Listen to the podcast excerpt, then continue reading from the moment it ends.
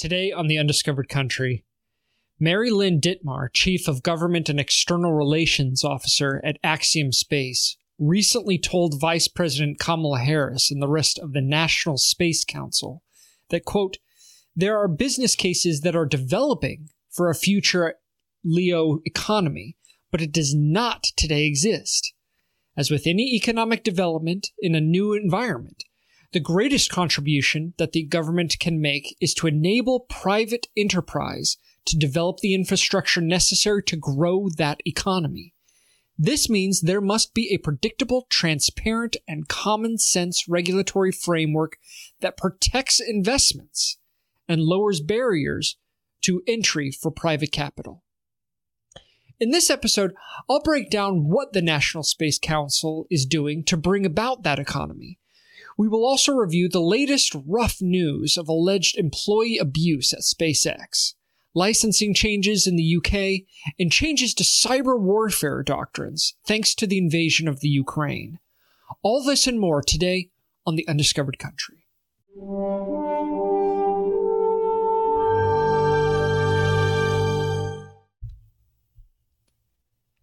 Hello and welcome to The Undiscovered Country. I'm your host, Bryant A.M. Baker. Today I'll present the top five most important things happening in the world of space. Let's just jump right into it. Number 5. Eight former SpaceX employees filed unfair labor practices charges against SpaceX on November 16th of this year. The charges allege that SpaceX violated the National Labor Relations Act by terminating the employees for engaging in protected concerted activity. Specifically, the employees were fired for being part of a larger group that drafted a letter to SpaceX's executive team expressing concern about recent allegations of sexual harassment by CEO Elon Musk and his harmful behavior on Twitter that hurt the company's reputation and also the company culture. The letter called on SpaceX to take appropriate remedial action, including condemning Musk's behavior holding leadership accountable, and seeking uniform definitions and enforcement of SpaceX's no asshole policy. The charges allege that SpaceX fired five employees the day after the letter came out, and four more over the course of the following two months. Two of the former employees, Paige Holland Thielen and Tom Moline, filed charges with six others joining anonymously. In a statement, Ms. Holland Thielen said that, quote, as a woman engineer at SpaceX, I experienced the deep cultural problems firsthand and spent countless hours comforting my peers and colleagues going through the same things and worse. It was clear that this culture was created from the top level. Part of what was supposed to be so great about SpaceX was that any person at any level could escalate issues to leadership and be taken seriously and treated with respect. We drafted the letter to communicate to the executive staff on their terms and show how their lack of action created tangible barriers to the long term success of the mission. We never imagined that SpaceX would fire us for trying to help the company succeed. Unquote. Additionally, Mr. Moline commented, quote, As a senior engineer at SpaceX, I was entrusted with the design and operation of systems that were critical to SpaceX's overall mission of achieving interplanetary spaceflight. My teammates and I were given significant autonomy to achieve this goal, and were repeatedly told to do whatever it takes to accomplish it as soon as possible.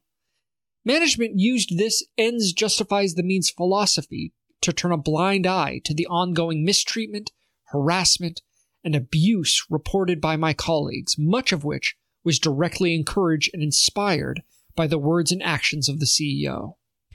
We drafted the open letter to bring these issues to the forefront and start the hard work of building a culture that was worthy of these lofty goals. I hope that this NLRA claim will demonstrate that no one is above the law and empower SpaceXers to continue to speak up and fight for a better, more equitable workplace. Unquote. But what do you think, citizens? Is this just another indication of misunderstandings that are a common part of any large scale organization? Or is this an indication of concerns for the future of SpaceX itself? Let me know by leaving a comment. Number 4. Breaking Defense recently reported on the way that the invasion of Ukraine has changed the way the US is seeing and preparing for cyber warfare. After watching Ukraine take on Russia in both the real world and in cyberspace, a top American cyber official said the Department of Defense must think very differently about how it will fight in both realms in the future. Mieke Eoyang, Deputy Assistant Secretary of Defense for Cyber Policy, told the Aspen Institute Cyber Summit on November 16th that the war is a really important conflict for the Department of Defense to understand. And one of the things she's seeing is the context of the armed conflict and how it dwarfs the cyber impacts of the war. She said, when you think about the physical destruction relative to the cyber disruption of what happens here, things that Russians tried to disrupt via cyber did not have the strategic impact that they wanted, and they sought to destroy those things physically. Eoyang said that DoD is now thinking about cyber operations in the context of armed conflict in four ways. First, making sure government to, to government communications and networks are secure. This point has manifested itself by how the DoD's communications with Ukraine have helped enable its defense and intelligence sharing. Second, the importance of secure communications within the military, like how Ukraine's military has been able to share information with forward commanders. Third, in the informational space, thinking about what it means for Ukraine citizens to be able to communicate with the world and tell their stories through social media platforms like TikTok, Twitter, and Facebook. This ability has denied Russia the information environment that they want to prosecute this conflict. And fourth, the inherent value in ensuring essential government functions. Eoyang stated that as you look at attempts to destroy the kind of essential data that makes a country a country, such as passport records, birth records, property records, what do governments need to be able to continue to operate its essential function? She concluded that as we think about uh, as we think about uh, that in the Department of Defense, those first two things are things that we have a lot of expertise in and can help countries deal with. Some of those other things are new to us and are part of whole of government efforts. But I think that we have to think very differently about how we think about armed conflict and cyber in light of this conflict. As space and cyber operations become a larger portion of the future of warfare, I predict a boom in the perceived importance of this field but what other lessons do you think the world should be learning through this conflict? I'd love to hear your thoughts. Number 3. At least three senior engineers and program executives left satellite manufacturer Terran Orbital late last week amid disagreements over the company's direction. CEO Marc Bell, in an interview on November 14th, confirmed the departures of Adam Thurn, the Vice President of Engineering, Austin Williams, their Chief Technology Officer, and John Abel, then Senior Technology Fellow. Bell said the executives resigned over disagreements with Terran Orbital's top management over the company's decision to focus primarily on the national security satellite market. He stated that, quote, they wanted to build CubeSats. They don't want to build military satellites and protect national interests, unquote. The company, on the other hand, wants to produce larger buses ranging from 150 to 500 kilograms in order to compete for Defense Department, U.S. Intelligence Agency, and NASA contracts. Bell said the pivot started last year when he and co founders Anthony Previte, who passed away this summer, and Daniel Staton agreed to shift their focus to military satellites and support its largest strategic investor and customer, Lockheed Martin. Bell said Lockheed Martin to date has invested $160 million in Terran Orbital. Lockheed Martin selected Terran Orbital as its satellite bus supplier for the Space Development Agency, a U.S. Space Force agency building a mesh network in low Earth orbit. Lockheed won a $187.5 million contract in 2020 to produce 10 satellites for SDA's Transport Layer Tranche 0 and a $700 million contract earlier this year to produce 42 satellites for the Transport Layer Tranche 1. Bell said in an interview that I want to do things to protect the national interest. I have no interest in building CubeSats. They were great at the time, but there are other companies out there that can do CubeSats. Our future is working for the DoD and the IC. According to sources, the resignations last week capped a period of aggressive growth and change, along with pressures to boost the company's stock price and build value for shareholders after going public in March in a SPAC merger. These sources said supply chain problems that affected the entire industry impacted Terran Orbital's production of SDA's Tranche 0 satellites. As the company increased hiring and demanded longer work hours to meet production goals, disagreements increased between the engineering and manufacturing departments on how to best meet these demands. Months of ra- rising tension came to a head last week when Thurn Williams and Abel resigned in protest.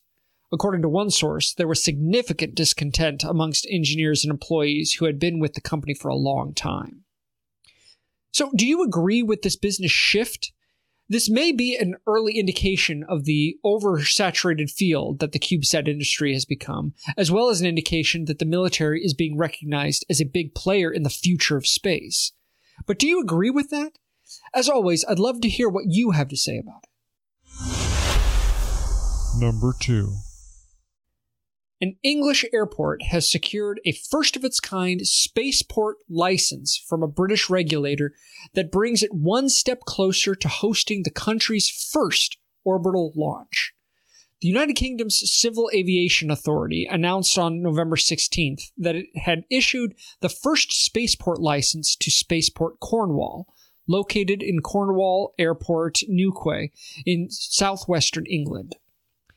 The license will allow the spaceport to host launches by Virgin Orbit's Launcher One air launch system.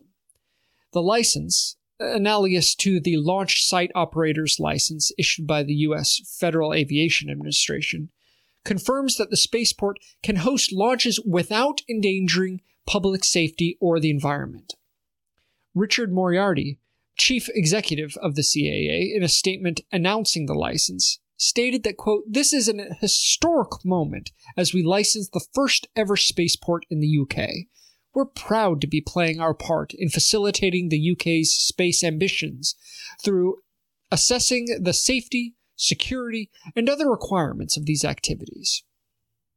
Melissa Thorpe, head of Spaceport Cornwall, said in the statement that the regulatory environment created by the Civil Aviation Authority ensures that UK launch will set the global bar in terms of responsibility and transparency. Ian Annett, Deputy Chief Executive of the UK Space Agency, commemorated the announcement in a statement that the first ever spaceport license granted by the UK Civil Aviation Authority is another major milestone as we look forward to the first satellite launch from the UK soil this year. Number 1. The National Space Council on Monday held its first listening session with co- commercial industry on new space activities, including debris removal and on orbit manufacturing efforts supported by the Pentagon, to survey the playing field and feed into development of new regulations designed both to spark innovation and prevent risks.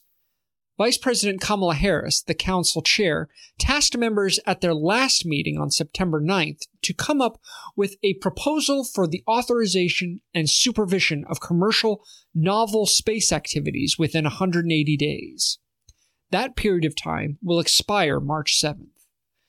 Diane Howard, the Council's Director of Commercial Space Policy, made a statement at the meeting that Novel space capabilities can be new and unprecedented space technologies, but they can also be novel combinations of more established activities. So for today's meeting, we're using the term novel activities to relate to those missions and activities that are not directly reviewed under existing regulatory regimes at the Department of Transportation, the Department of Commerce, and the FCC. The meeting featured 16 speakers representing a wide variety of companies and interests, from def- defense behemoth Northrop Grumman's space logistics subsidiary that builds robotic satellite servicing spacecraft, to tiny startup Zeno Power, which designs nuclear power systems based on alternative radio radioisotopes to the plutonium 238 currently used by NASA. Each speaker gave a three minute presentation, which ranged in substance from Shark Tank like sales pitches to airing grievances against various space regulatory bodies. For example, the nonprofit National Space Society's Clark Thomas gave a sales pitch for a $500 million five year system level demonstration of space based solar power funded by the Energy, Commerce, or, or Defense departments, or a combination of all three. He noted that China, Japan, and, and the United Kingdom have ongoing programs, and he asserted whoever leads in space solar power has the opportunity to lead in the development of near space, and the US needs to act quickly to be a contending leader in this technology.